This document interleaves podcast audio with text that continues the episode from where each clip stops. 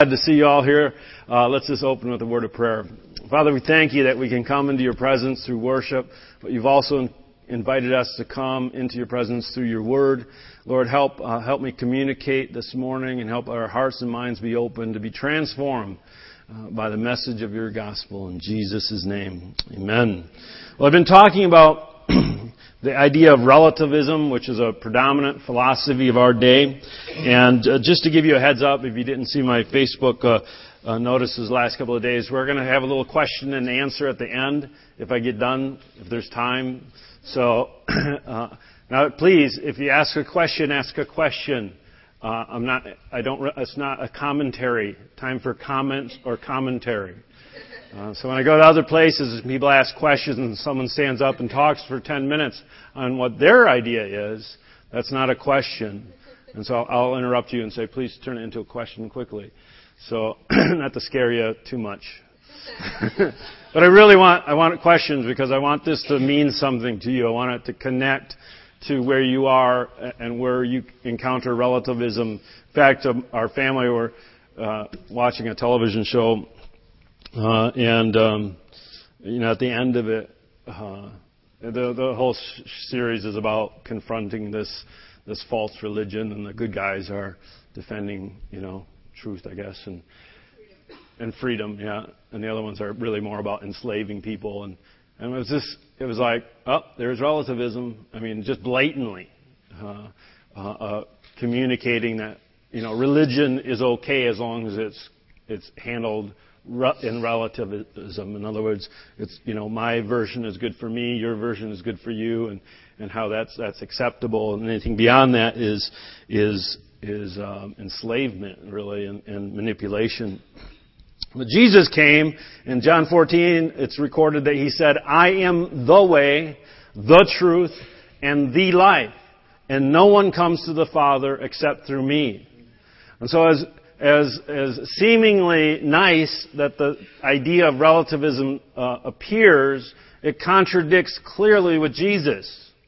So if relativism is good, then Jesus isn't. That's the real question. That's the real uh, the challenge. Everybody wants to say Jesus is a good teacher. He was a good religious leader. You know, and that's true if you believe in him and follow him.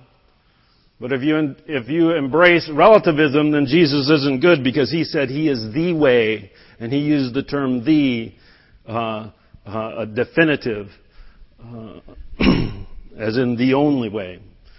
And he says clearly, no one comes to the Father, no one accesses the place of heaven, eternal life, except through him. Um, the, the series on relative truth also has to do with morality and how to live a moral life in an amoral world. If everyone is true, if every belief system is true, ultimately what that means is that there is no truth. There's nothing that's really absolutely true. It's just everybody's uh, uh, on their own. And that's where I, I talk, I'm just kind of reviewing some of the ideas we've talked over the last few weeks, is that it's, it's really a, an expression of an orphan spirit. Uh, that there is no authoritative uh, source for knowledge. It's like a, an orphan has no authority in their life, and so they just have to make it up as best they can. so relativism isn't true because if everyone was true, then it would be no one's really true. There isn't any truth, so you can't say anyone's true. Um, it's not applicable to the material world. The natural laws don't work this way the law of gravity. you know, if, if you take, it doesn't, you know, the, uh, just a natural law like everybody needs to breathe air, right? And we can test this. we can take people and submerge them in the water and they'll die. It doesn't matter what they believe. Right? They're going to die. Uh, if they jump off a building, they're going to die regardless of their belief right? Because there's certain laws and the whole, in fact, all of our scientific knowledge flows out of the conviction that we can understand objective reality by studying it, that it's repeatable.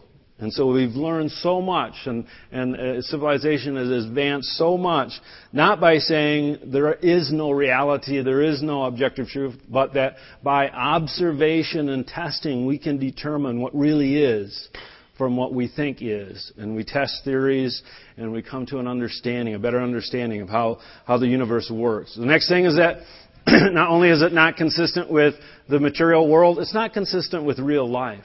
It's not how people really live. People get all relativism comes up in, in, in regard to discussing religion and things uh, in an esoteric or, or um, abstract way. But you don't live this way in real life. In other words, if you told your child not to take a cookie, and the child embraced truth relativism, the child could say, Well, did the cookie really exist? what would you do? Smack him! no, you wouldn't smack him. He'd say, Yeah, the cookie exists. All right? Or a moral relativist, what would a moral relativist say? Moral relative would say, well, the child has to decide if, if, if he should have a cookie or not. You know? I mean, if we based real life on that, what would happen? Think about it. They'd eat all the cookies. There wouldn't be any left for us. But primarily, it's not reflective of God's nature. And that's the, that's the fundamental point that we need to address. And that's, you know, I'm a preacher, I'm not a philosopher in that sense, and that it doesn't reflect God's nature. And that's the real argument. Um, so now, the problem with the idea of relativity or relativism as a, uh, as a philosophy is that it's, it, the problem isn't that it's completely baseless. The reason it's so powerful is that it's almost true. Alright? In other words, there's a lot of truth in it. Or there's a lot that's accurate in the way that it describes uh, uh, life. In other words, there's many things in the world that are dependent upon our culture, that are dependent upon our language and our circumstances. Much of how you act throughout each and every day is really the result of just where you were born and the language that you learned and the, and the lifestyle that you had as a child. And so, so much of our life is just uh, conditional or relative to our upbringing and our education and our um, social economic uh, status in life that you know what a lot of those things are relative or i like the word dependent.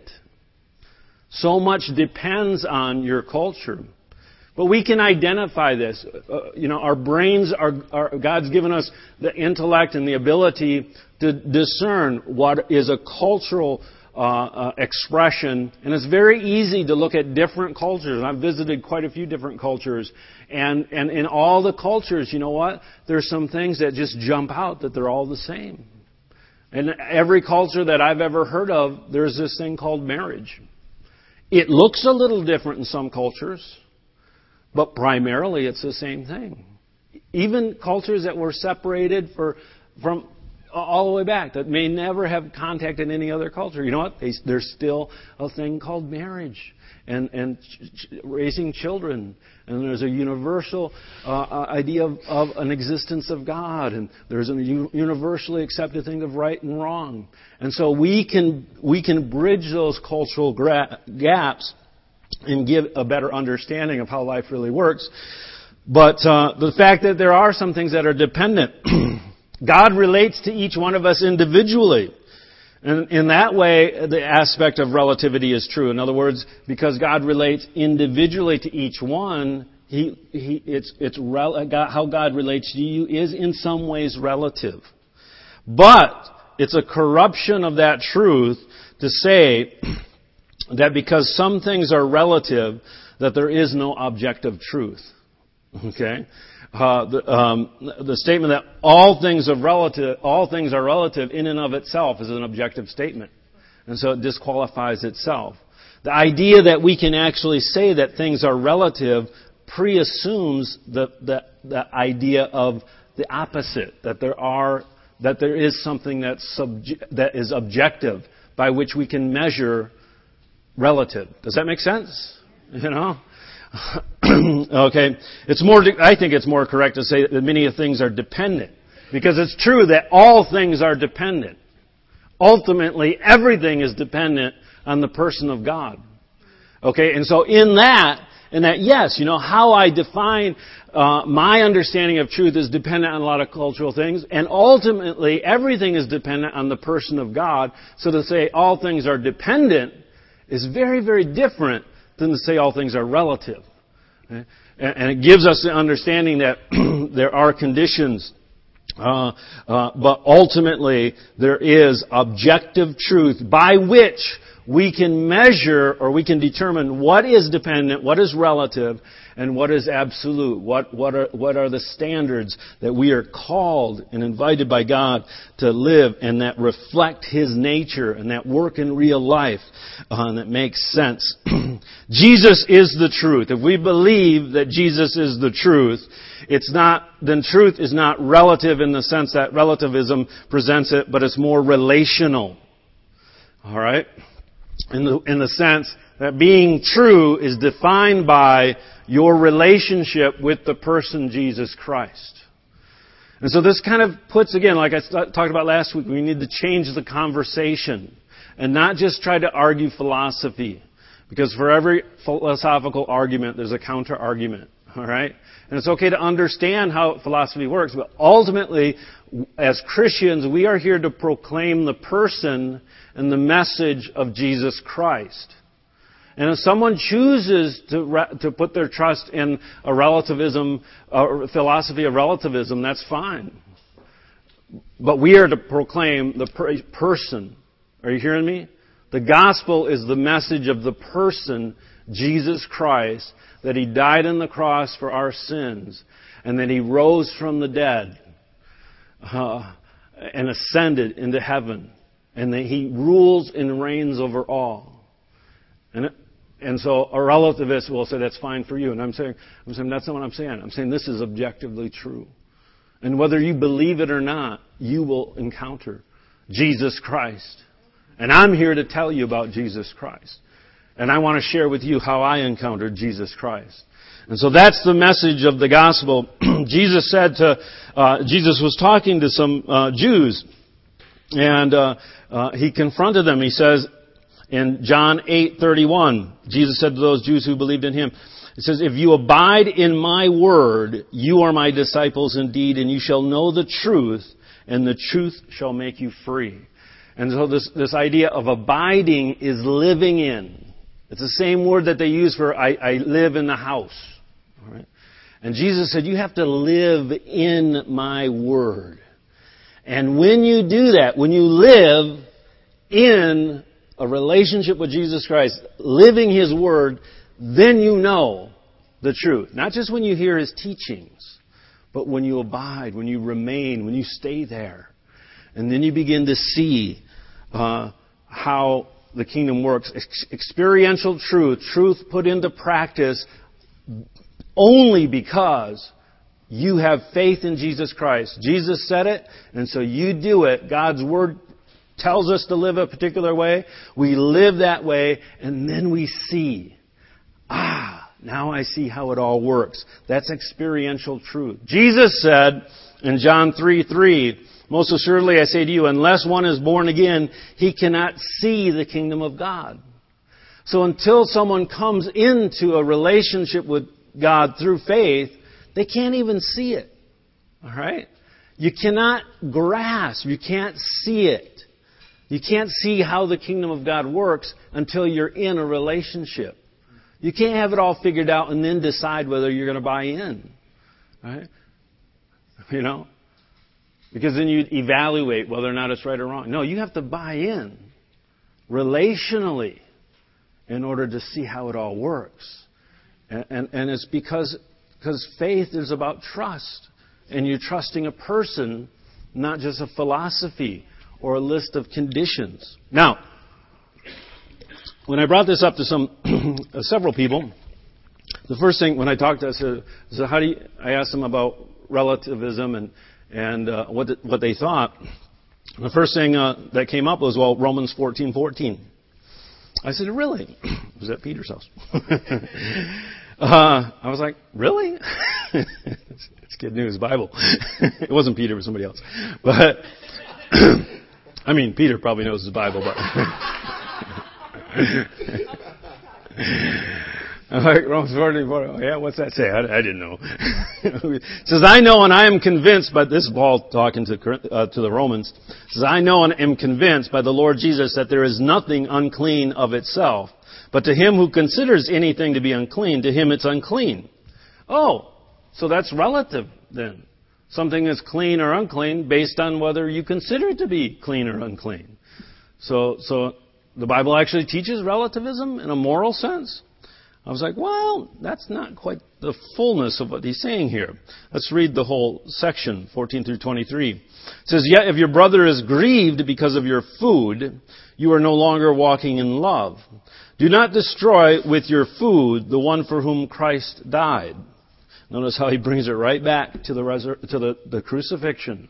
This is about the, Jesus Christ. Okay, this whole issue isn't just about what's right to eat and what's wrong to eat. This is about the crucifixion of Jesus Christ and representing Christ to other people. Right? Therefore, do not let your good be spoken of of evil, for the kingdom of God is not eating and drinking. You know, the kingdom of God isn't about eating and drinking. And, and I'll read the rest of this, but, you know, the whole issue of what uh, was allowed to eat was, was one of the primary points that they were debating. And he's saying the kingdom of God is not about what you eat or what you drink. It's about righteousness. okay? Now, righteousness, the Bible talks a lot about righteousness. And righteousness is not, hey, whatever you think is okay. You know, righteousness is not defined by it doesn't really matter what you do or what you don't do. That's the kingdom is about living right living in peace and living in joy in the Holy Spirit. For he who serves Christ in these things, what things? Righteousness, peace, and joy, are, is acceptable to God and approved by men. Therefore, let us pursue the things which meet, make for peace and the things by which we may edify another. In other words, pri- the priority is building up one another. Do not destroy the work of God for the sake of food. All things indeed are pure, but it is evil for the man who eats with offense. In other words, he's contrasting, and the issue at hand is the dietary laws of the Old Covenant, and that God had made all things pure, and that they weren't condemned by eating pork. Okay? Because the kingdom of God was not about pork or, or beef or lamb. It's about righteousness. Okay? Well, that was a specific issue that was dealt with uh, in the in the, in the uh, uh, early church in, in, the Bible in the book of Acts. It says, "Do not destroy the work of God for the sake of food. All things indeed are pure, but it is evil for man who eats with offense. It is neither it is good neither to eat meat nor to drink wine nor to do anything by which your brother stumbles or is offended or is made weak." So you you have to consider the effect that your actions will have on others. And that's the context of what Paul is talking about. Not whether something is right or wrong for you personally, but listen, you have to think about the effect that it's going to have. If you, do you have faith? Have it to yourself before God. Happy is he who does not condemn himself by what he approves. And that's a powerful statement. And you need to uh, evaluate the behavior that you choose to do by that, that sentence. Happy is he who does not condemn himself in what he approves. Many a Christian approve of a lot of things, types of behavior. You're going to find out that they're actually bringing themselves into condemnation witlessly because they haven't submitted it to God. But he who doubts is condemned if he eats uh, because he does not eat from faith. For whatever is not from faith is sin. In other words, the context in earlier, the first half of the chapter is talking specifically about two conflicts that were raging within the church. In other words, people were struggling with this idea. Do we have to follow the Judaic uh, dietary laws, which some people were teaching? They, they had to uh, follow all those dietary laws. And then there was another issue that had to do with food, and that in every one of these cities, people would offer animals to uh, idols. Okay? And, and, and we don't realize, we don't do that in this culture too much. Uh, but in in the ancient culture, they'd offer an animal and then they'd eat it. Even most of the offerings in the Old Testament were eaten. As a celebratory meal. Some were whole burnt offerings. But most of the offerings were actually cooked and then eaten as part of the celebration. And so Christians really were struggling with the idea when they went over to a, to a, a person who believed in some pagan god and they had meat that had been offered to an idol. And they were thinking, oh, I don't want to eat that. That'll be sinful. And Paul's saying, no, you know what? You can eat it, but if your conscience, you know, if you had worshiped that, that pagan idol for most of your life, you may not be able to eat that. And you know what? Respect that. Respect your conscience. Okay? Ultimately, it, it isn't a sin. But violating your conscience is a sin. And so if you have a if you have a check mark on there, you know, just eat vegetables. he actually says that in there. All right? and and anything that's not from faith is sin. In other words, anything that's not a product of your relationship with Jesus. It's not saying uh, that it's okay to say, well, I'm not going to go to hell if I do this, so I might as well. You know, Jesus isn't going to send me to hell just because I have, you know, you drunk a little bit or, or use this word or that word. That, that's not what that verse is saying. It's saying anything that doesn't proceed from faith. In other words, anything that isn't a product of your love relationship and your relationship of trust with the Lord Jesus Christ is sin. Are you hearing me? Okay? So what is sin? Anything that doesn't isn't a fruit of your relationship with the Lord Jesus Christ. Let me read a few more scriptures and then take a few questions if you have any. 1 Corinthians 6, 9 through 13. Don't you know that the unrighteous will not inherit the kingdom of God? Do not be deceived.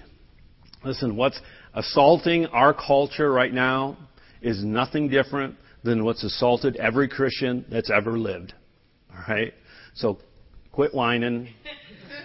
All right? This is just the way the world works.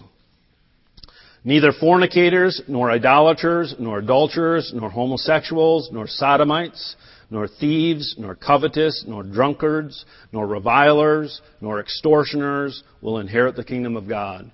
And that's just a sample list. There's a lot more things that could be included. And some of those things are really offensive to some of us, and some of those things we're like, oh, that's not so bad. You know, to God, they're all equally. They will not, they will keep you out of heaven. You will not inherit the kingdom of God if you practice those things. But he says, and such were some of you. In other words, we have all been redeemed from these lifestyles. We've been washed, we've been sanctified, you were justified in the name of the Lord Jesus Christ by the Spirit of God. Then he repeats this idea again. All things are lawful to me, but all things are not helpful. All things are lawful for me, but I will not be brought under the power of any. So that's a key point. If someone is, if you're brought under the power of anything, it is, it, it'll corrupt you. Regardless of what it is, even if it's something that's okay. Even if it's something that's not sinful. If you're brought, if it becomes an idol in your life, it will keep you from the kingdom of heaven. Food for the stomach is Paul. This, is I love this statement from Paul. Food for the stomach and stomach for food, but God will destroy both it and them. Now the body, and he's comparing it, He says the body is not for sexual immorality, but for the Lord, because that was the context of the whole discussion that he's, he's talking about is sexual immorality. He says our body is for the Lord, not for being misused either sexually or with uh, um, you know, in drunkenness or covetousness or thief or thievery, all these different ways. Our bodies are for the Lord's and the Lord for the body. All right? uh, this statement and the statement in Romans, uh, Christian freedom does not allow for the things that are clearly forbidden in Scripture, both here and elsewhere. So, uh, to say that, oh, you know, we're, we're, you know, grace has set me free, so I'm, I'm free to, to live a life of homosexuality, or I'm free to, to, to, to have sex with anybody I want, whether or not I'm married or they're married. You know, that's fornication. I'm free to look at pornography. Uh, my salvation's not at risk just because I look at pornography. Not according to this verse. That's relativism. You've been sold a bill of goods. You've been deceived. That, that behavior is not the fruit of your relationship with Jesus Christ. That behavior is your body being used for sexual immorality. All right? And Jesus said, you know what? You can be washed from that. you can be cleansed from that. You can be set free from that. Okay? Because the kingdom of God is about righteousness, about peace, being at peace with God and peace with others, and about joy. You want real joy. Don't yield your body to these things that bring uh, uh, uh, destruction. Um, Isaiah 5, I'm going to read a couple of it. Woe to those who call evil good and good evil. Uh, 5 verse 20. Isaiah 5:20. Who put darkness for light and light for darkness. Who put bitter for sweet and sweet for bitter. Woe to those who are wise in their own eyes and prudent in their own sights. I mean, the Bible clearly talks about relativism and says, you're in trouble, guys, if you start this. Proverbs 14:12 says there's a way that seems right to a man, but the end is what? The way of death. It seemed right. Well, how can you know what's right? The objective truth revealed through the person of Jesus Christ, revealed through the objective Word of God. How Jesus is portrayed throughout all of Scripture.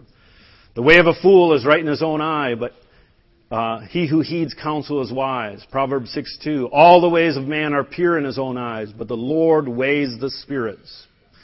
All right, the final point to consider is future judgment.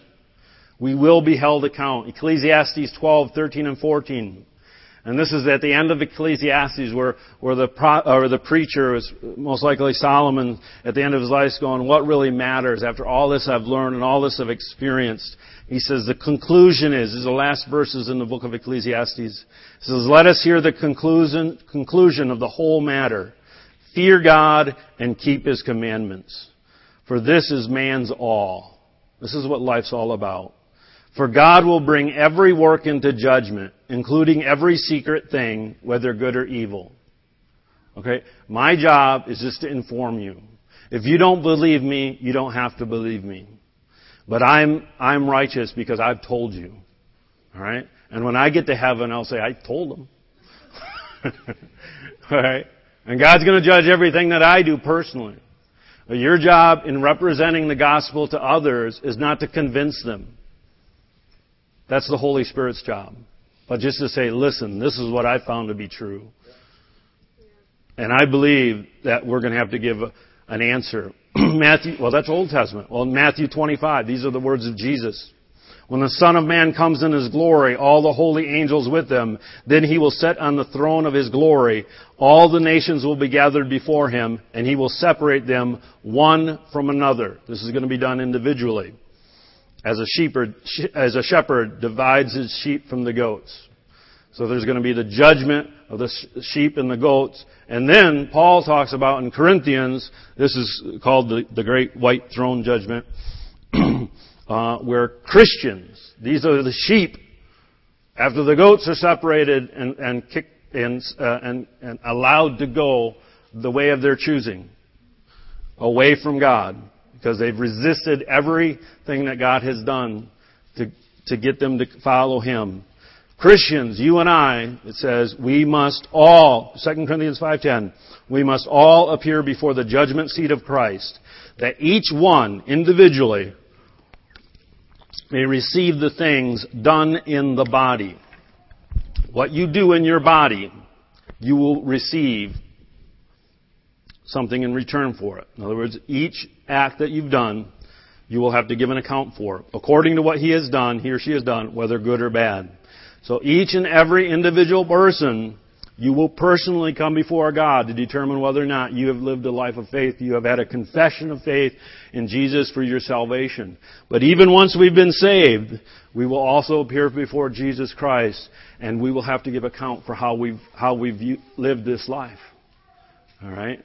Uh-huh. And so the idea that relativism isn't right because it doesn't make sense, relativism isn't right because it doesn't reflect the nature of God, and relativism isn't right because it doesn't account for the future judgment. And that there's going to be a day where we all come before God and have to give an answer. So, any questions about relativism? If you don't have any, I have a few for you, so don't feel pressured.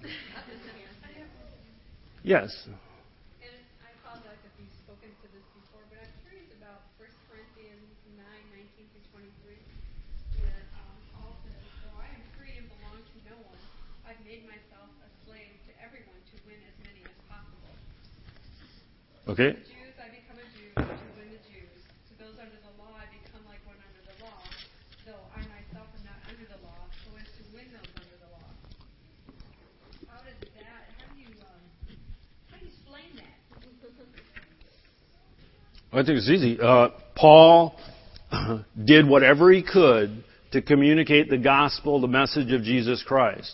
And so when he would go to a city, the first place that he would go would be to the Jewish synagogue. And he lived a life that the Jewish people would uh, receive him. He, he, because he was a Jew, he kept the Jewish religious feasts and he kept uh, the, the Jewish uh, uh, traditions so that he could witness to them. All right, but when but every city that he went to, he would preach the message of the gospel, and they would listen it to a point. Some would believe, but then some would realize, wait a minute, what he's teaching is is something different. Right? And they would eventually kick him out, and then he would preach to the Gentiles. And his message to the Gentiles was, you don't have to, you know, dress like a Jew. You don't have to eat like a Jew. You don't have to live in a house with Jewish trinkets. Okay? Uh, and so he became, he lived in a way so that his, the message of the gospel could be communicated. And so when we uh, go to Japan, we don't say, hey, you have to speak English. You have to read an English Bible. You have to dress like we do, although they do anyway. you know, it's not, it's not dependent on the cultural things. And he does whatever he can. He's not saying that all of those cultural um, issues are okay. Uh, again, it, it, he he does this in order to communicate. Um, uh, he actually puts it. Was it nine nineteen? You said. Yeah, I think 23. that I might win those who are without law. To the weak I became as weak, that I might win the weak. I have become all things to all men, that I might by all means save some. For this I do for the gospel's sake, that I may be a partaker of it with you. So he would go to all ends to communicate the gospel. And again, it gets back to the gospel. What's the gospel? The message that Jesus Christ died on the cross for the salvation of each man, woman, and child. And from the person of Jesus, then, those people that come into relationship, through that relationship, determine uh, what is right uh, in the sense of cultural issues. Uh, you know, it's very quick in pagan cultures. In Japan, we see this. It's very quick when someone has a genuine encounter with God. They know that they have to get rid of their family idols. They know that offering offerings to idols is no longer acceptable. Okay? You don't even have to tell them. In fact, they make a point of Christian pastors in Japan don't tell them. They said they have to get that by revelation, but it's almost instantaneous. You know, uh, so that's what that means. It's not I, I live like pagans. No, you you live in a way that you can communicate to them. Any other? Yes, Chip. In our department, we require our students to take an ethics class, and uh, it came up in class one day, and I, I said that I didn't think that it was worthwhile. I said, ethics are relative, morals are not. And one student said, what if you steal food for a hungry family? And I'm curious as to what your response would be. What, what if you steal food for a hungry family? You still are stealing it. You know, uh, even the Bible addresses that. Someone steals because they're hungry, you know, the, the punishment is not the same as someone who steals out of greed. Um, uh, uh, to say, well, you know, if you steal because you're hungry, does that make all uh, thievery okay? Does it make some thievery okay? No. Uh, the problem is, is why is the other person not generous? Okay, that there's there's a where is where is the righteous person? If there's someone suffering genuine hunger, where is the righteous person? And you know what? With this, the church has a problem because the church in America, our biggest problem is we have too much food. It's the biggest problem in our culture is that is obesity is killing us. Do you think we're not going to be judged by that? So the, the issue is not, is it okay for that person to steal? No. Where is the person who's got food to give them and why aren't they giving them? And the real ethical violation there is that the person is not living uh, other-centered, not, not living out of a care and concern. So it doesn't justify stealing. It begs the question, why is there injustice? Okay? And that's the cry of the world, is that there's injustice. And they think that there's injustice because one person is, is um, imposing their religious or political agenda on another. And that's one form of injustice. But ultimately, injustice is because each is because individuals are greedy uh, for power and for for things, and so the, there's two injustices going there. There's the theft, but there's also the lack of generosity and the meeting of a real need. And so if you address the moral and ethical issues in an honest way, the culture, uh, that hungry person would be fed without having to steal. You know, it's, it's just it's uh, justifying stealing. You, you, at what point, you know? So so that means if my kid wants the, my neighbor's game, a video game, he can take it because he really wanted it. Well, no, it's not really a need. I know kids in in in uh, in the hood in big cities will kill other kids just to get t- tennis shoes. And you say, well, that's not a need. Well, actually it is, because if they don't have the right shoes, they will not be allowed in the gang that protects them from being killed from the other gang. Their life might depend on it. Literally. You know, I know this because I talk to people who work with those people, and it's in Chicago. It's only two hours away from here. So it's not a distant problem. So I don't know if that helps. So I mean, it's like, what's the what's the real ethical question here? Let's not take the easy answer. Let's. Well, uh, I'm done. With, I'm done. Okay. I'm over time, but if you have questions like this, you can email me or, or respond to my blog. And nobody ever comments on blogs. Peter's got some uh, uh, announcements. Awesome. Thank you.